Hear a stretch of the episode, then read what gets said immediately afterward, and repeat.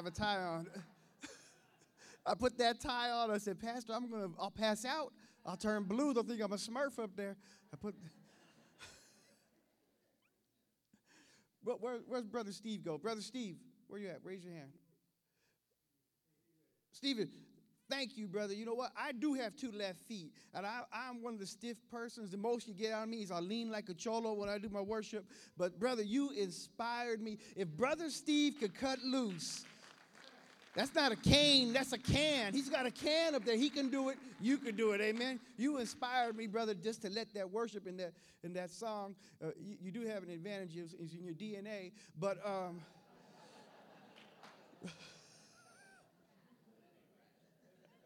who said that ain't right? hey, no, the truth is always not right. Um, and where's the general at? Where'd the general go? Oh, he ain't here today? I teased the brother about wearing a, a, military shirt, and they said he retired it. Everybody in here is gifted. Amen. If you're gifted and you know it, say amen. amen. Everybody in here has a gift from God. Know your gift from God, okay? My gift is comedy. That's what God gave me, okay? You see some pastors, Pastor Stevan, Pastor Sonny, they are so anointed. If they pray for you, you fall out. They got that kind of gifting. They are so anointed, they pray for you, you fall out. I didn't get that kind of gifting. I got jokes. Because God knows us and He knows what gifts He wants to give us. He knew that if He gave me that kind of anointing, I would abuse it. My sense of humor, man, if I had that kind of anointing and I went to the movies and there was a big head person in front of me, I'd be like, ooh, in the name of Jesus.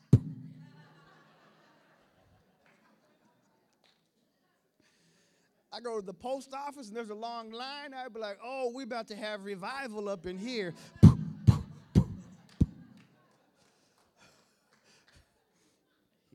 gave me jokes.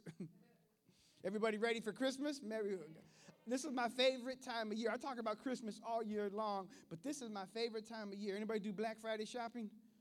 I got up early yesterday. I was in line at 4:30 in the morning at the dollar store. I was doing it.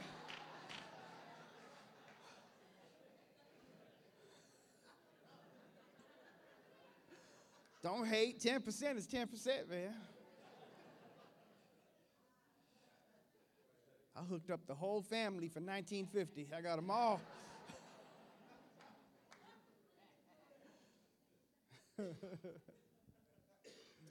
my favorite Christmas of all time, because he said my dad was my dad was a pastor, but he didn't start out that way. My dad was a heroin addict that was saved in a prison cell one on one with Jesus.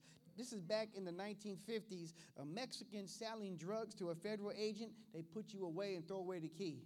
But my dad, in a prison cell, loaded on heroin, cried out, God, change me. He didn't go through no 12 step program. He didn't go through Celebrate Recovery. One on one, boom, God changed him. In 40 years, he preached the gospel. But he started out as a thug. Grew up in West Oakland. I mean, favorite Christmas of all time was we were broke. My dad had a car, a car accident had broken my dad's back, so he was always having different surgeries. I was 10 years old, and we didn't have a Christmas tree. And my dad felt like he let us down because we were so broke, we didn't have a tree. My dad jumped the neighbor's fence. We went to bed on Christmas Eve. He jumped the neighbor's fence and cut a tree down. he was from the streets, man. We woke up Christmas morning. It was like a miracle, big tree in the living room. And all the decorations were orange.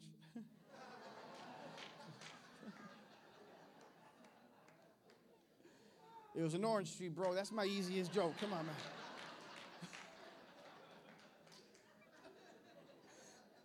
I can sense the spirit of Martha Stewart over here. They're like, that's wrong, orange.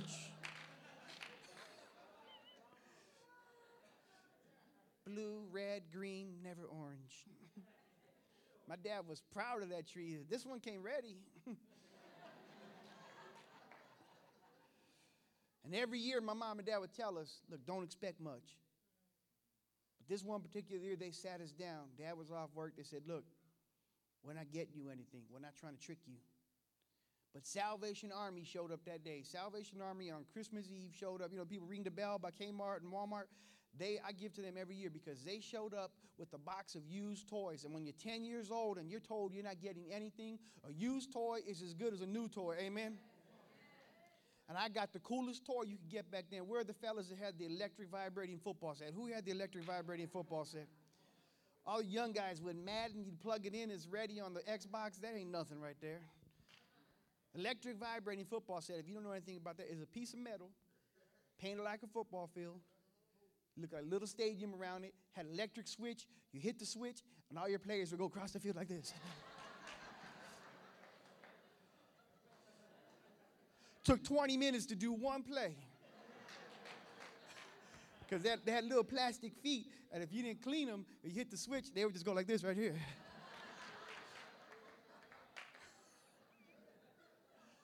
Man, I was the happiest kid in America. I had an electric vibrating football set. I didn't care that it was used. Set it up, 20 minutes to get all the players in place. I hit the switch, and it didn't work. I started to cry, man. I was like, this is my only toy, and it's broken. But my mom, because she grew up poor, she knew how to overcome situations. She got my sisters, and both of them were kind of chunky. She got them and she made them stand right by my football set. She said, Your cheerleaders dance. And my sisters were going like this. My football players were going like this.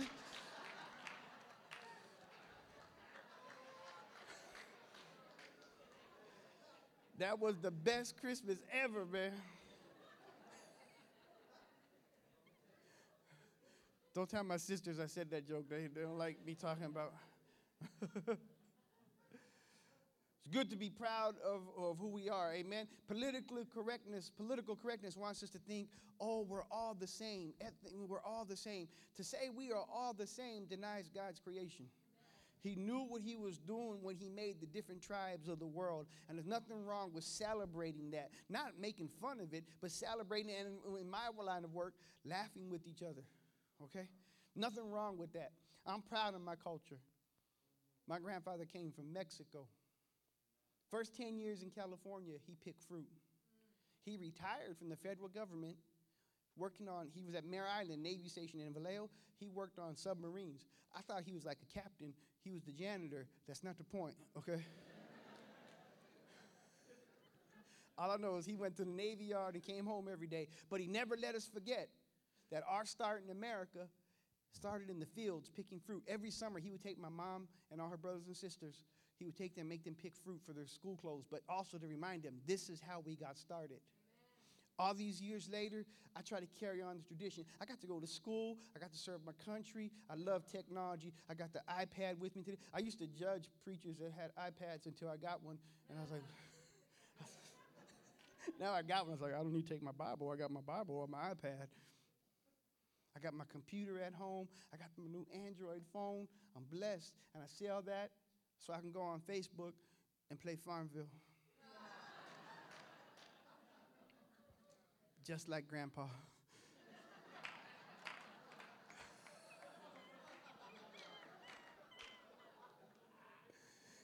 Anybody on Farmville? If you, where's the Farmville?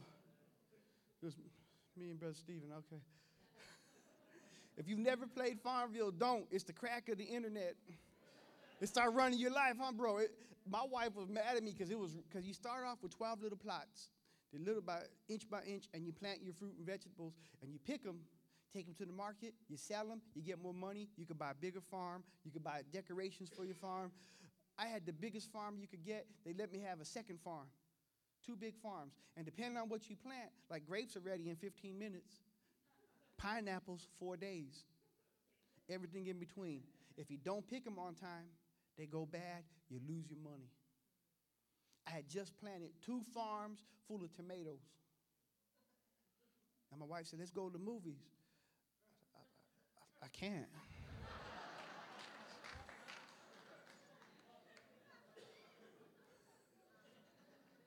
I said, Why? I said, The tomatoes, they, they go bad. I, could, I lose my money. You know, the economy is bad. I'm not losing my farm to go see a movie. She made me quit. She was like, You're done.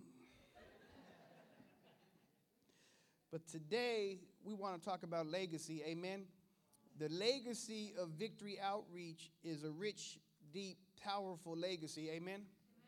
The legacy of Victory Outreach. I did a little research. Uh, I did a little research for the for the uh, for the theme of today. Victory Outreach, as you know, some of you may know, some of you may not know, was started in 1967 in Pastor Sonny and Sister Julia's house. By the early 70s, Pastor Sonny's vision of faith led him to plant churches across California, and over the past 40 years, that faith has spread to over 30 countries across America and across the world. Uh, that what we saw in the video started in a house. That, that's, that's a powerful message of faith right there. That, you know what, just being obedient to God and say, okay, we could do a Bible study in our house led to a conference in Africa where gang members were turning their lives over to Jesus. That's an incredible legacy. And I think that's, that's the difference about Pastor Sonny's vision and Pastor Julia's vision from other pastors that have planted churches is that their faith was that God restores people. Victory Outreach goes to where no other churches want to go. Victory Outreach says, you know what? We see we see ourselves in the lost and we want to bring them home. That's a powerful legacy of Victory Outreach. Victory Outreach gets it. They understand that everybody that God created is part of a royal priesthood. Amen. How many of you know your priesthood? You're part of a royal priesthood. Amen. Legacy is defined as a gift of property especially personal property as money by will, a bequest. I like this second definition anything handed down from the past as from an ancestor or predecessor. How many of you know the legacy of Victory Outreach, but more than that, the legacy of the body of Christ is very deep? We, it would be easy, and there's nothing wrong with being proud of our legacy of Victory Outreach, means started in a little house in Southern California. But the legacy of Victory Outreach, legacy of the body of Christ goes so much further than that. In America, especially with our, our shallow, uh, you know, we're so shallow in America. You know, we, we define ourselves by our sports teams. We define ourselves by our ethnicity. You know, we define, you know, you know, Latinos will get together and they'll be divided. Well, I, am Mexican, I'm Puerto Rican. You know, we're all Latinos. The cops, the cops do not discriminate. They look at you and go, You're a beaner, come with me.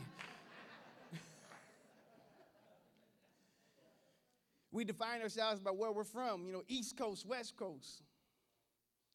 Sadly, we define ourselves by gang members, by what gang affiliation we have. But our legacy as believers in Christ and children of God is so much further than that. And before you can understand what your legacy is, you have to understand who your God is. You got to understand who your creator is. What is your legacy? That's the question I want to ask you. What is your legacy? What are you going to, when you pass on, what is going to be said about you? What are you going to leave to the ones behind you? A.W. Tozer, he's a renowned Christian author. If he was in the Bible days, if he was he lived in the Bible days, he would have been a psalmist. That's uh, his, his understanding and vision of God was so powerful and beautiful. If you get any A.W. Tozer books, get them. They're just beautiful books. A.W. Tozer wrote, "We can never know who or what we are till we know at least something of what God is." You can't know anything about yourself. You can't know your identity. You can't know your legacy until you know something about your God. Amen? Amen. We hear the saying the God, especially when I got to go to African American churches. I love our African American churches. They, they, uh, so you get a chance to visit a COGIC. You know, don't leave Victory Outreach, but you get a chance to ever, when you're traveling, go to a COGIC. They get worship down. You, you might feel like you're in the motherland because they cut loose too. They, uh, you hear it in the African American churches, the God of Abraham, Isaac, and Jacob. And I never understood that. And when I got saved and I started going to Bible school, all I wanted was the New Testament. All I wanted was Jesus. And it's, it, that's a beautiful thing to be in love with Jesus and wanting to know about your Savior. You should know everything about your Savior. But you've got to know something about the God of Abraham, Isaac, and Jacob before you can even understand who Jesus is. When Moses was talking to God, everybody knows where God says, I am that I am. You know, Moses said, Who should I say sent me? And God says, I am that I am. And that's powerful. God is the I am. But the next scripture is even more powerful because even God declares it I am the God of Abraham, Isaac, and Jacob. See, if you understand, Jesus didn't arbitrarily show up, just some guy out of the blue. Over 60 prophecies talked about a man that would come from the legacy of Abraham, Isaac, and Jacob. See, Abraham had Isaac, Isaac had Jacob. Jacob wrestled with God and became Israel. Israel had 12 sons, the 12 tribes of Israel that we know of. From those tribes came Judah. From Judah came a man named David. From David came Mary and Joseph. And from Mary and Joseph comes our Savior, Jesus. You've got to know your God before you can know anything about yourself. Amen? Amen. It's so important to understand the legacy of Jesus so you can understand your blessings. You can understand that we defined legacy as something being handed down from the past. What is being handed down to you? That will be part of your legacy, also part of your inheritance. Ephesians chapter 1, verse 3 says, Praise be to the God and Father of our Lord Jesus Christ, who has blessed us in the heavenly realms with every spiritual blessing in Christ. Somebody say, In Christ. Everything you have, everything you want to be, everything you are, your identity is in Christ. And when you understand who Jesus is, when you understand who he is, then you can start understanding who you are. That's why it's so important to understand something about your God so you can receive part of your inheritance. Every, he didn't say some of the blessings in heaven are yours. He didn't say when you get to heaven, you'll receive these blessings. Paul writes, every who has blessed us in the heavenly realms with every spiritual blessing in Christ. Our identity is in Christ. Our legacy is in Christ. It's so easy to sit and wonder okay, I've accepted Jesus as my Savior. I don't have any of those blessings. Why? Ask yourself that. Why? Why am I not living out those blessings? Maybe it has something to do with holding on to our heart. We give God, we ask Him into our heart, and we, we make room for our forgiveness from Jesus. We say, Yes, I accept my forgiveness. I accept you as my Savior. Lord, forgive me. But then we hold on to our past. We hold on to our scars. God wants your heart. He doesn't want your work. He doesn't want anything you could buy, anything you accomplished on your own. He wants all of your heart. That is the essence of your relationship and your identity in Christ. He's after your heart. Amen? Am I at a Pentecostal church? Okay, I'm just checking. Somebody should be excited about knowing who their identity in Christ is. Amen?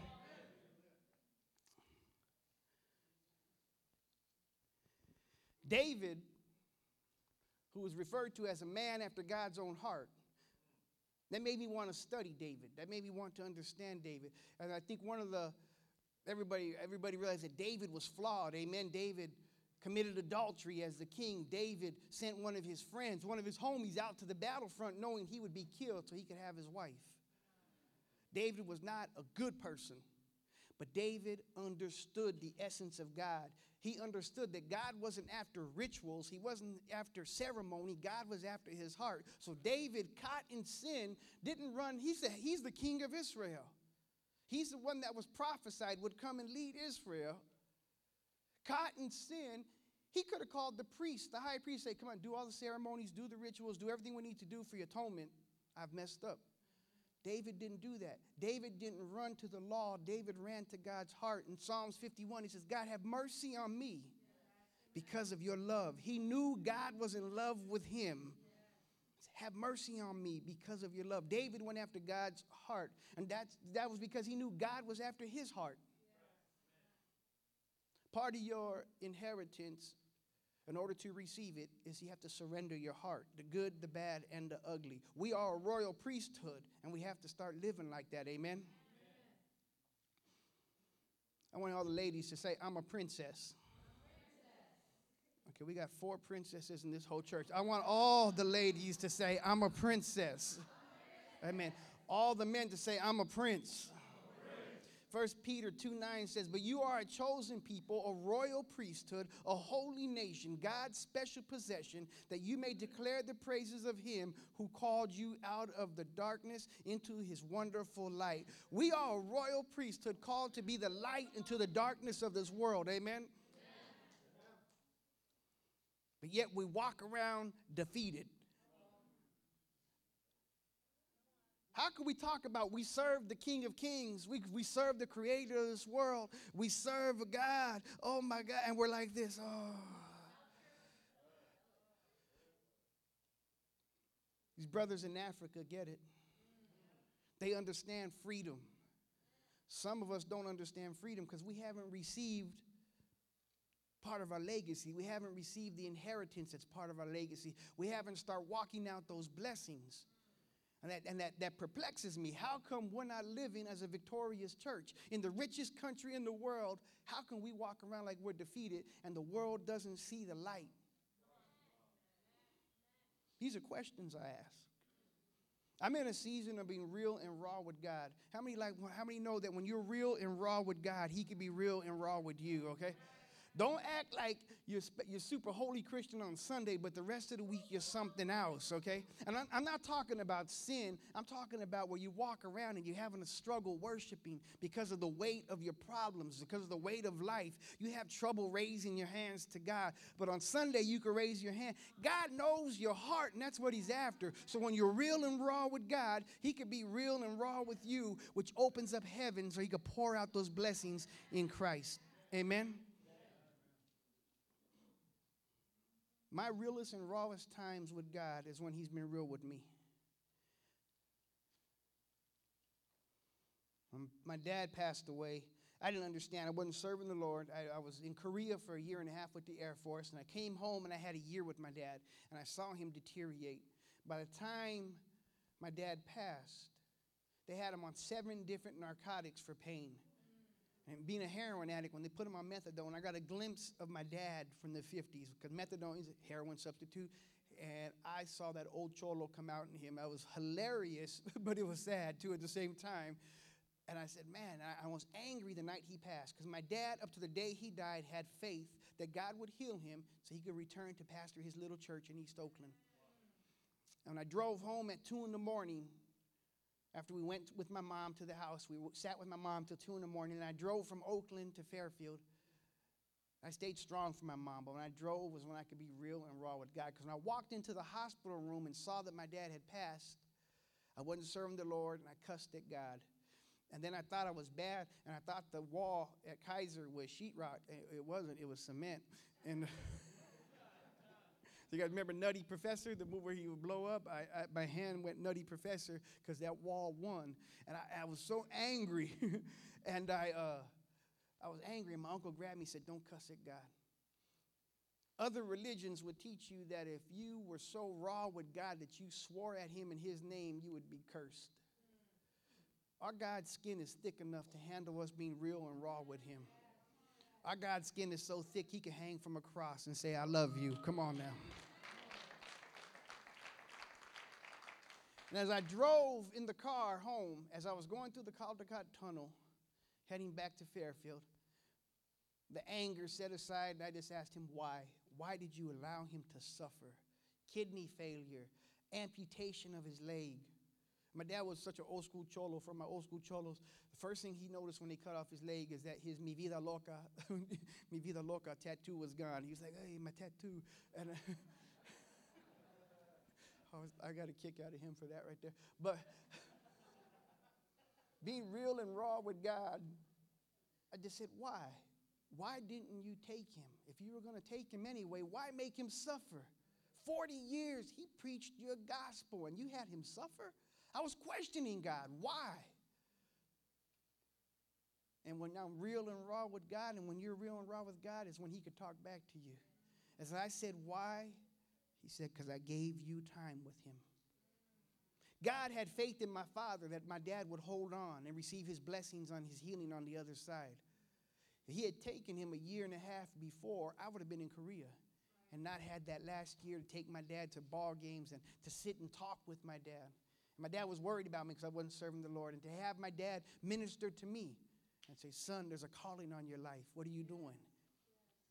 When you're real and raw with God, He can be real and raw with you. Our legacy doesn't call us to be religious, it calls us to give our heart to Jesus. With our legacy comes a calling. Amen. How many know there's a calling on your life? Not everybody's called to be a pastor, not everybody's called to be a preacher, but everybody in here is called to live a life worthy. Ephesians 4 1, that's my favorite scripture this year. As a prisoner for the Lord, then I urge you to live a life worthy of the calling you have received. Now, that worthiness isn't speaking of this self righteous worthiness we walk around with our heads up because I'm a Christian, I'm better than you, you don't have light. See too many Christians walking around like they're spotlights. We're called to be lighthouses. You know, the police use a spotlight to call attention to the criminal. Freeze. A lighthouse calls the lost to safety. Amen. That worthiness, commentaries I wrote that Paul was speaking of balance, as if he was telling a prince or a princess, Your father is the king. Walk around like you're a child of the king.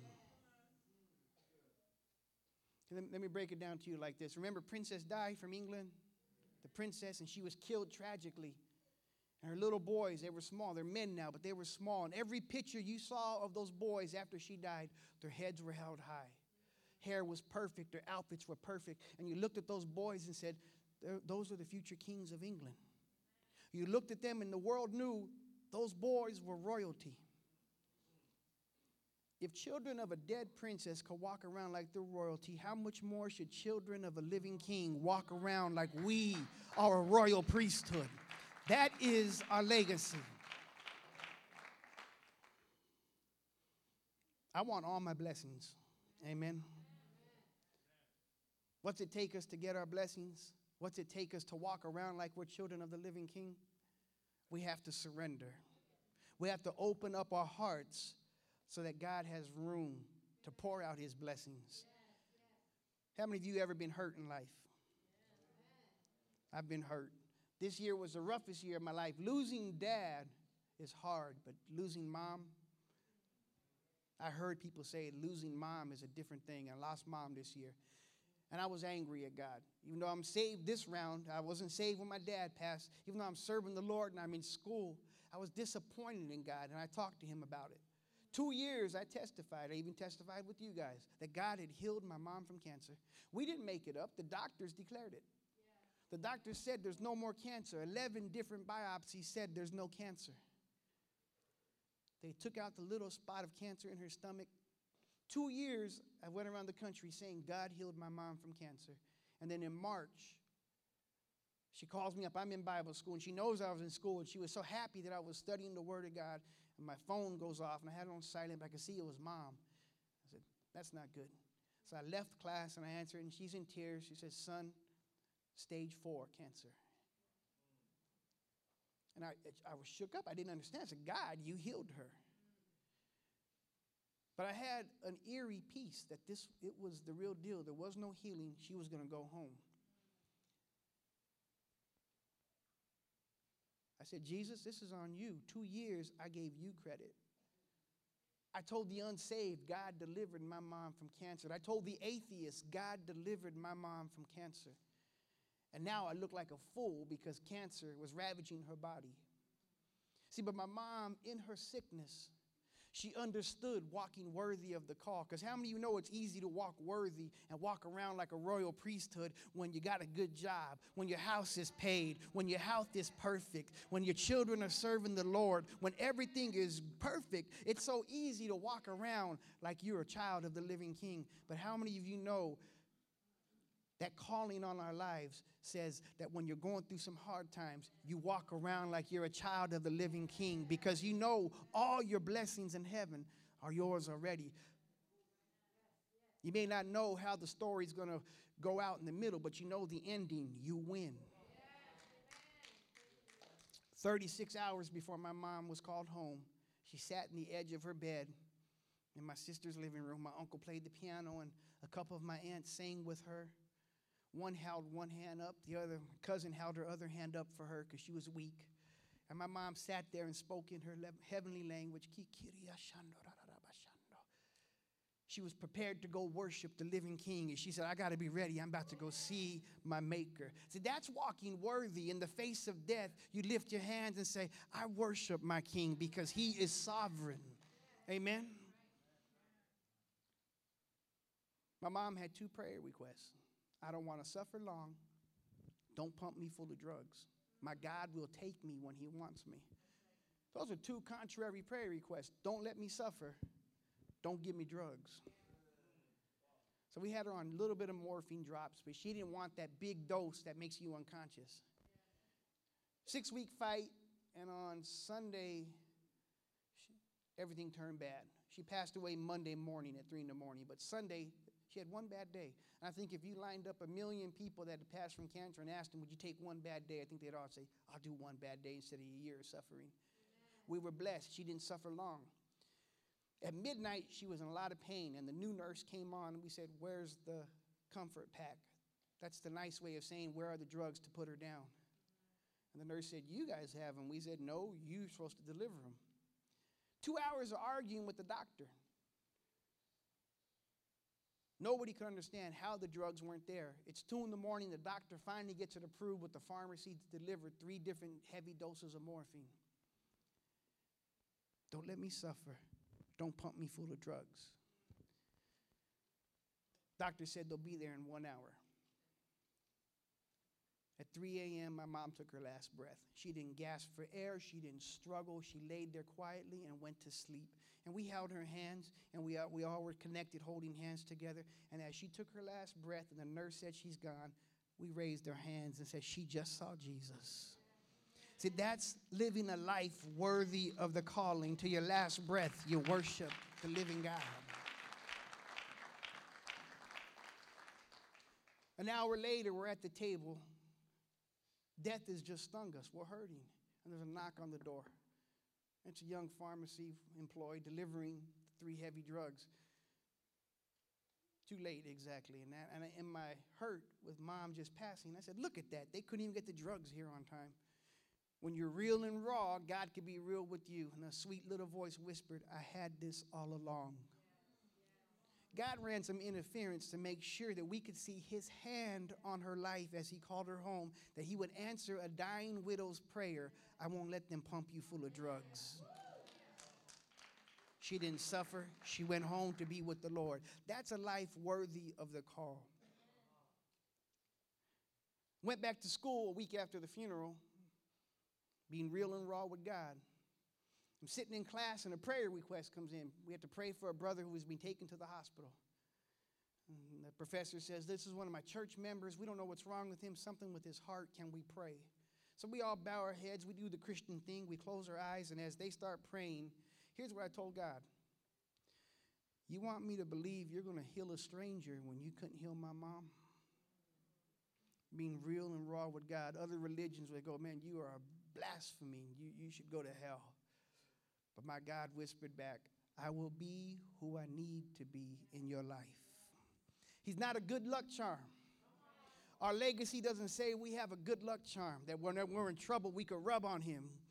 We're not serving Buddha when we rub on his belly. We're serving a sovereign God. And as we get educated, we start thinking, what we'll call on Jehovah Rapha, our healer, or Jehovah Nisi, Jehovah, all the Jehovah Shalom, our peace. We call out all these things. The only title you need to know and apply to God is, Je- is Jehovah Adonai, Jehovah our Lord. Because when He's Lord of your life, He'll fill in everything else that He needs to be in your life. I had such a peace about me when He explained to me, I am Lord. I will be Lord of your life. Now, how do we get all those blessings? We open our heart. It's so easy to hold on to hurt. And I see this a lot in the Christian community. We're narcissistic. We hold on to everything. Look at me. Look at look. I was messed up. I, I, I. That's the biggest thing I hear in the church. I. If Jesus, the Son of God, who surrendered to a cross. They didn't kill him, he surrendered. Now, in my carnal mind, I want my God to come off the cross and go, look, when he opens that tomb up, boom, couldn't touch me. I want him to come out that tomb with no scars and go, look, I'm God. They couldn't hurt me. But the Bible says he was scarred, amen. And then when they approached him, he said, Don't touch me. I have to go see my father. Now he goes before God, he goes before his father, and he surrenders all the hurts that he endured for you and for me on the cross. He surrenders them to his father. Now I'm thinking when he reappears, boom, bulletproof, no problems, no scars. But he appears before the disciples and his hands are still scarred. His side is scarred. And he says, What? Touch me now. You don't believe it was me? I'm the one that was on the cross. Go ahead and touch me. See, scars in your life show a purpose. They're for a purpose, they serve a purpose. But you have to surrender your hurts before those scars can serve a purpose. Because when you surrender them, you could be healed. Jesus went before his Father and surrendered all the hurts he endured on the cross for all of mankind. Every hurt that you have went through, he's already endured for you. He surrendered them before the Father, received all of his blessings. Then he used his scars as a witness to say, Look, I'm the one that died for you. What you're going through in your life, what you've went through in your life, serve a purpose once you surrender them to God. Every head bowed and every eye closed. Lord, we thank you for this beautiful day. We thank you for the awesome worship, for Lord, that we had the honor and privilege to serve to you. Today, as we talk about our legacy and our heritage, Father, we thank you for all the blessings in heaven. Your words say there are ours in you, Jesus. With every head bowed and every eye closed, maybe you're here and you don't have a relationship with your Creator. You're searching for an identity and you say, I don't even know who I am. Well, you'll never know who you are. A haircut, a tattoo, a clothing style is not going to change who you are. I want a relationship with my Creator. If you don't have a relationship with Jesus Christ, but you want to receive your heritage. You want to enjoy part of that great legacy of the God of Abraham, Isaac, and Jacob. If you would just raise your hand, we would love to pray with you so you would receive all the blessings in heaven. Just raise your hand right where you're at and we'll pray with you. God bless you. God bless you. God bless you. And secondly, you might say, Dennis, I've already accepted Jesus as my Savior, but I'm carrying around a lot of hurt. I'm not walking around like I'm a child of a living king. I'm walking around with a lot of pain and a lot of disappointment. Today's your day to receive healing. If you want to surrender your hurts to Jesus today, just raise your hand and we want to pray with you. God bless all those hands. Now, for those that raise your hands, would you take that next step? And I want those that raise their hands for salvation to come right over here to my right, your left. Just stand up. Everybody, if you raise your hand, stand up. The Lord's already seen your heart. Just stand up. There's no shame in standing for Jesus. Now, if you raised your hand for salvation, come on over here to the right, to my right, your left. Just come over here and we're going to pray with you. Come forward, take that step. Bible says when someone accepts Jesus as their Savior, the angels celebrate. Join in part of your party, your new birth in Christ. Come up here and celebrate with us. And for those that raise their hands, that they're ready to let go of all the garbage life has given them. Don't let the devil rob you any more of your blessings. Don't let the devil rob you of your identity. Come forward right here to the left side of me.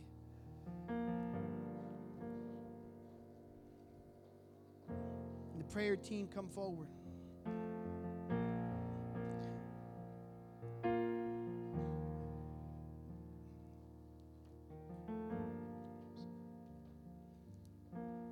Now, for those that are accepting Jesus as their Savior, why don't you look up at me?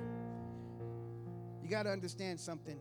The devil is a liar, but here's one truth he will always say You're not worthy. You're not worthy. You're not worthy. Guess what, devil? You're right. None of us are worthy to receive God's blessings, but Jesus is worthy, and we, our identity is in Him, okay? Your salvation, your relationship with God is through Jesus. So when the devil tells you you're not worthy for this, go, yeah, you're right. I'm not doing it. Jesus is doing it. Nothing you could do, nothing you could do earns your salvation other than asking Jesus into your heart. Amen. So we're going to say this prayer together. Just repeat after me, but mean it from your heart, okay? And corporately, there's nothing wrong with repeating this prayer together. It's the most beautiful prayer. Let's pray this together. Dear Jesus, I want a relationship with you. I believe you are the Son of God. I believe you died for my sins. And I believe you rose from the tomb. Forgive me of my sins. Today, Jesus, I confess you as my Savior. I will pick up my cross and follow you. In the name of Jesus, amen. Give them a round of applause for writing their name down in the book of life.